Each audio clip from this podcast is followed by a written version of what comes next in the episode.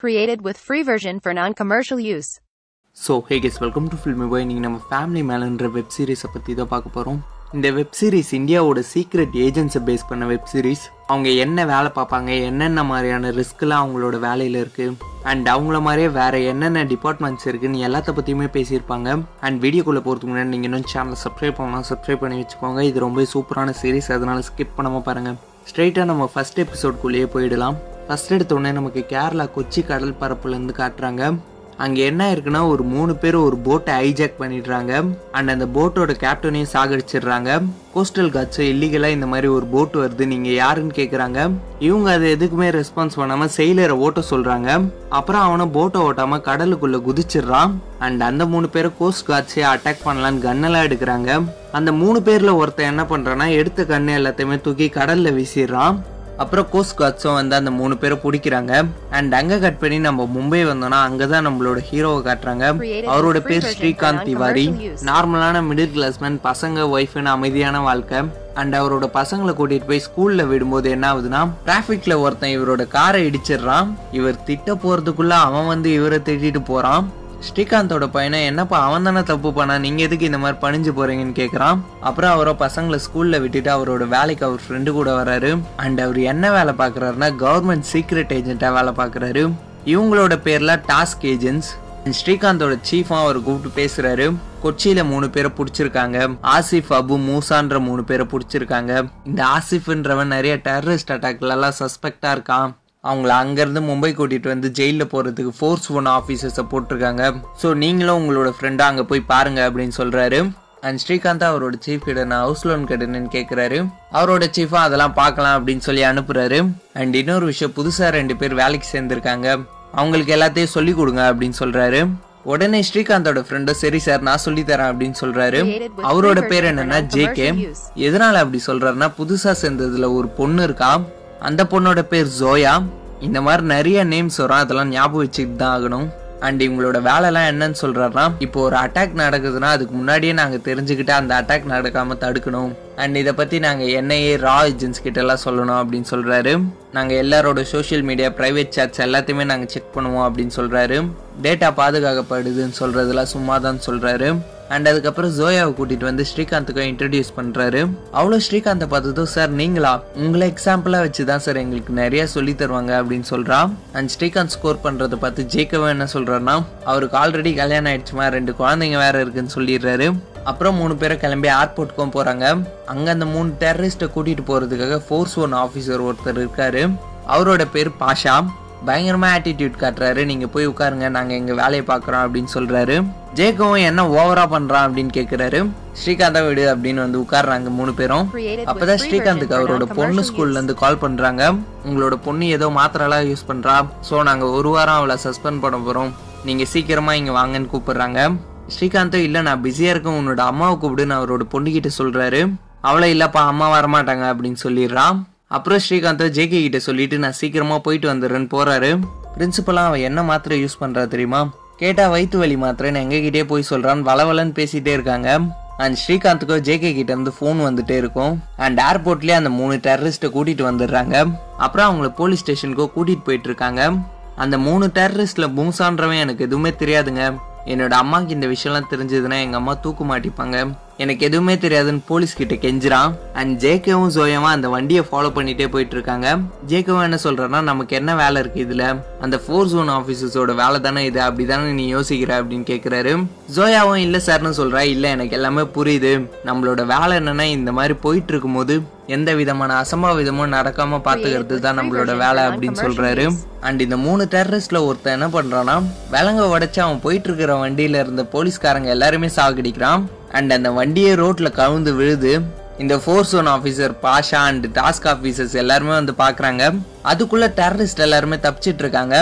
தப்பிச்சிட்டாங்க. ஜேகவும் ஸ்ரீகாந்துக்கு message அனுப்புறாரு. அவரை principal கிட்ட நான் உடனே போனோம் என்னோட ஃப்ரெண்டு சூசைட் பண்ணிக்க போறான்னு போய் சொல்லிட்டு அங்கேருந்து கிளம்புறாரு. அண்ட் அவரோட பொண்ணுகிட்டே நீ சஸ்பெண்ட் ஆயிட்ட. நான் நாளைக்கு உன்னோட பிரின்சிபல் கிட்ட வந்து பேசுறேன் அப்படின்னு சொல்லிட்டு கிளம்புறாரு. அண்ட் டெரரிஸ்ட் எல்லாம் ஒரு ஸ்லம்குள்ள பூந்துடுறாங்க. பாஷாவும் புதுசாக சேர்ந்த ஜோயா கிட்டே ஒரு கன்னை கொடுக்குறாரு. அவங்க மூணு பேரே தேட ஆரம்பிக்கிறாங்க. அப்புறம் பாஷா மூணு பேருமே சுடுறாரு. ரெண்டு பேர் சுட்ட இடத்துல விழுந்துடுறாங்க. மூசான்ற ஒருத்தன் மட்டும் குண்டடியோட தப்பிச்சிடுறான். அப்புறம் அவனை பிடிக்க வெயிட் பண்ணிட்டு இருக்காங்க. அப்பதான் ஸ்ரீகாந்த் வராரு ஜேகேகிட்டே சாரி லேட் ஆயிடுச்சு. என்னாச்சுன்னு கேட்குறாரு ஜேகேவும் அவன் மூணு பேரையுமே சுட்டுட்டான். ஒருத்த மட்டும் போய் ஒளிஞ்சுக்கிட்டான் அப்படின்னு சொல்றாரு. ஸ்ரீகாந்த் அப்புறம் பாஷா கிட்ட உனக்கு புரியுதா இல்லையா? அவனுக்கு உயிரோட பிடிக்கணும் அப்படின்னு சொல்றாரு. அவரும் அவனுங்க எங்களை பார்த்து சுடுவானுங்க நாங்க சுடாம இருக்கணுமா அப்படின்னு சண்டை போடுறாரு. ஸ்ரீகாந்தா அவனை நான் உயிரோட பிடிக்கணும் நான் அவன்கிட்ட பேசுறேன் ட்ரை பண்றாரு. அவன் என்ன சொல்றான்னா நான் ஒன்றும் டெரரிஸ்ட்லாம் இல்லை சார் நான் என்னோட அம்மாவை பார்க்கணும் நான் என்னோட அம்மா கிட்ட போகணும்னு சொல்கிறான் ஸ்ரீகாந்த் அவனோட அம்மாவை பற்றின இன்ஃபர்மேஷன்லாம் கண்டுபிடிங்க அப்படின்னு சொல்கிறாரு அண்ட் மூசா கிட்டே நான் கன்னை வச்சுட்டு இப்போ உள்ளே வரேன். நீ சரண்டர் ஆகு உனக்கு எதுவும் ஆகாமல் நான் பார்த்துக்கிறேன் அப்படின்னு சொல்கிறாரு அவரோட ஃப்ரெண்டு ஜேக்கவும் நீ என்னடா பண்ணுற உனக்கு பைத்தியமான்னு கேட்குறாரு ஸ்ரீகாந்தை நான் எல்லாத்தையும் பார்த்துக்கிறேன்னு மூசாவை பார்க்க வர்றாரு அவங்கிட்டே கொஞ்சம் கொஞ்சமாக பேசுகிறாரு நீ டெரரிஸ்ட் இல்லைன்னு எனக்கு நல்லாவே புரியுது. நானும் உன்ன மாதிரியான சுச்சுவேஷனில் இருந்திருக்கேன். ஒரு வாட்டி நான் நாகாலாண்டில் ஒரு மிஷனில் இருக்கும்போது என்னோட அம்மா ரொம்ப ஜுரத்தில் இருந்தாங்க. என்னால் அவங்கள பார்க்கவே முடியல அவங்க இறந்து போயிட்டாங்க. பட் நான் உனக்கு ப்ராமிஸ் பண்ணி தரேன் நீ கண்டிப்பாக உன்னோட அம்மாவை போய் பார்ப்ப அப்படின்னு சொல்கிறாரு இந்த மாதிரி பேசி அவனையும் சரண்டராக வைக்கிறாரு. அண்ட் ஜேக்கவும் அதுக்கப்புறம் அவனை எப்படி சரண்டராக வச்ச? இந்த வாட்டி உன்னோட அம்மாவை கொலை பண்ணிட்டியா அப்படின்னு கேட்குறாரு ஸ்ரீகாந்தை வேற வழி இல்லடா. அம்மாவை தாண்டி வேற எதுனா எமோஷன் இருக்கா அப்படின்னு கேட்குறாரு அப்புறம் ஜோயாவும் வந்து குண்டடி பட்டதுல ஒருத்தன் இறந்து போயிட்டான் சார். ஆசிஃப்ன்ற ஒருத்த மட்டும் கிரிட்டிக்கலா இருக்கான் அப்படின்னு சொல்றாங்க. அண்ட் அப்புறம் ஸ்ரீகாந்தோட ஒய்ஃபும் கால் பண்றாங்க. பசங்களை உங்களால பிக் பண்ணிட்டு வர முடியாதுன்னு வேற சண்டை போடுறாங்க. அண்ட் அங்க கட் பண்ணி நமக்கு பாகிஸ்தானை காட்டுறாங்க.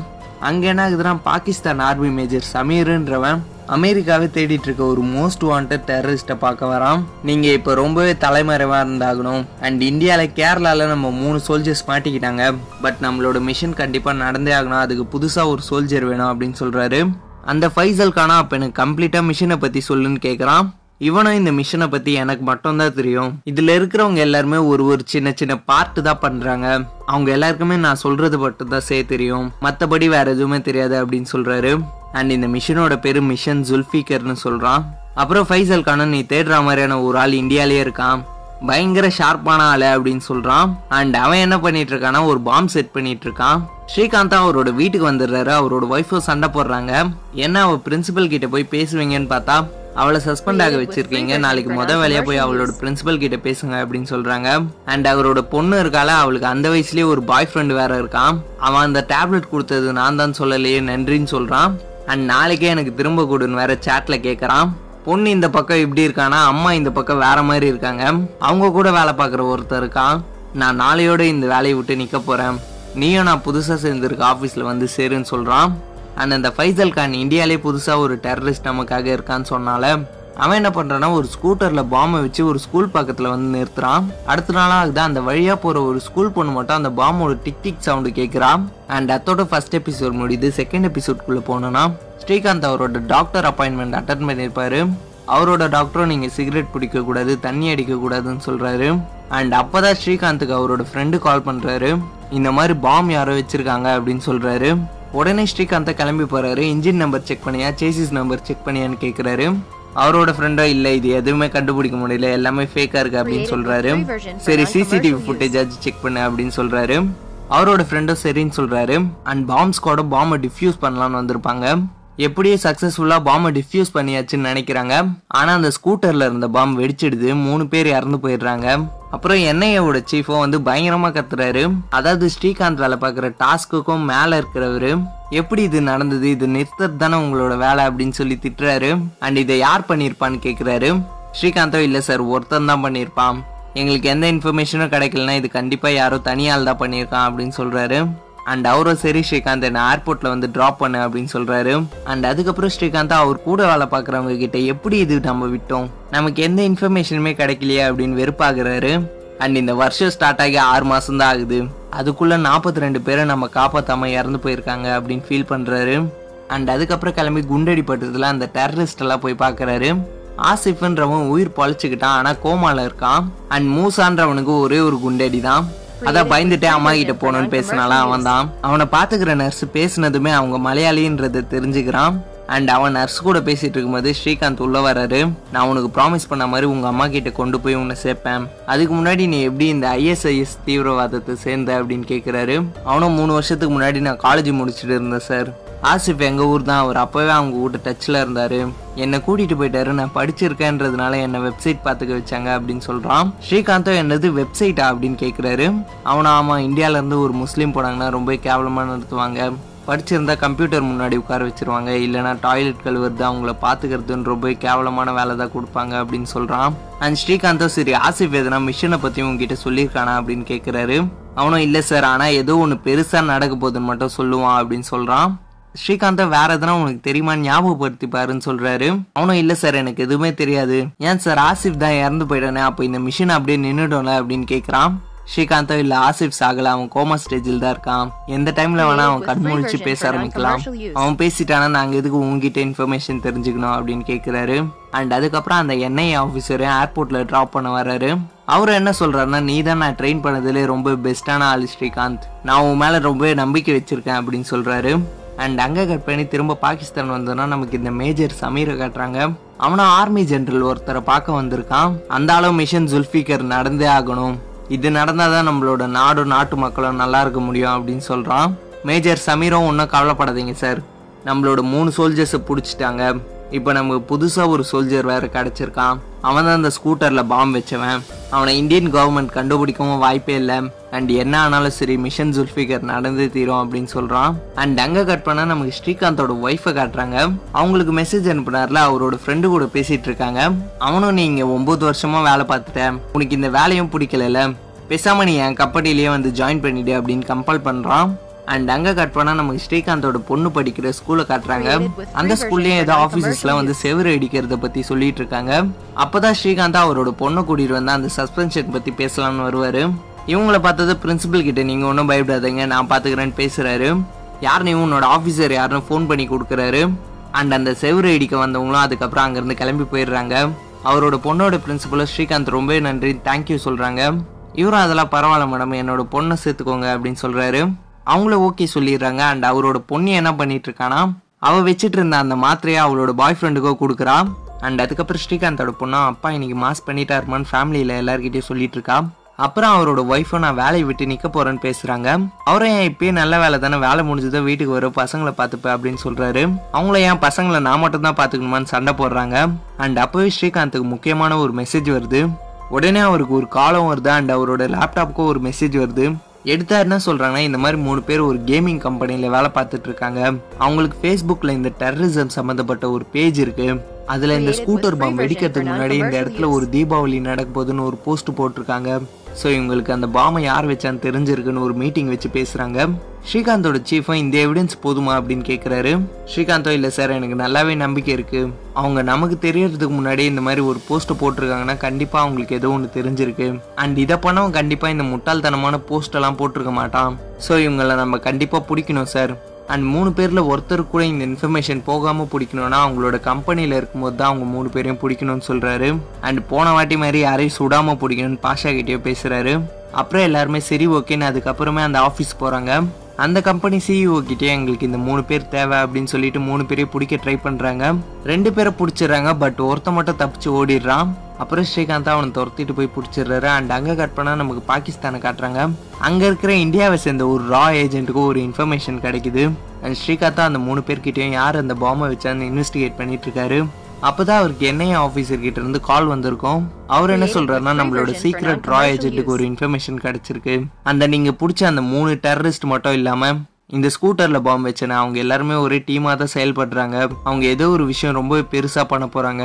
அதோட பேர் தான் மிஷன் ஜுல்ஃபிகர் அப்படின்னு சொல்றாரு. உடனே ஸ்ரீகாந்த் இந்த பிடிச்ச மூணு பேர்கிட்டயே கண்ணை காமிச்சு மிரட்டுறாரு. அப்புறம் அவங்களும் நாங்க எல்லா உண்மையும் சொல்லிடுறோம் சார் அப்படின்னு சொல்றாங்க.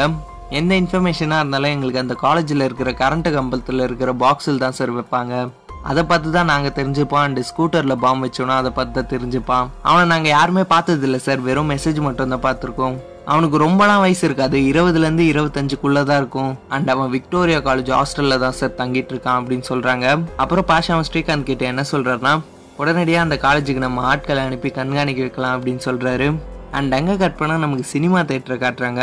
மூவிக்கு முன்னாடியே நேஷனல் அந்த ஓடிட்டு இருக்கு அதுக்கு ஒருத்த மட்டும் எழுந்துக்க மாட்டான் அவனோட கேர்ள் ஃப்ரெண்டை தேவையில்லாம சீன் போட்டுட்டு இருக்கு அதை எழுந்துருன்னு சொல்றான். அந்த தியேட்டர்ல இருக்கிற மத்தவங்கள எழுந்துடுறான்னு சொல்லி சண்டை போடுறாங்க. அவன் எழுந்துக்க முடியாதுன்னு சொல்றான் எல்லாருமே போட்டு அவனை அடிச்சிடுறாங்க. அப்புறம் அவனோட கேர்ள் ஃப்ரெண்டு தான் கூட்டிட்டு வந்து அவனை விடுறான். அண்ட் அந்த பையனோட பேர் கரீம். அவன் எங்கே இருக்கானா அந்த விக்டோரியா காலேஜ் ஹாஸ்டலில் தான் இருக்கான். அத்தோட செகண்ட் எபிசோட் முடியுது.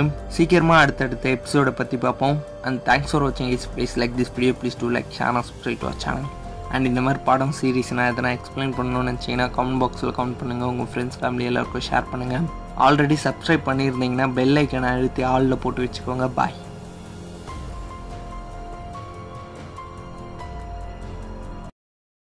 Created with free version for non-commercial use.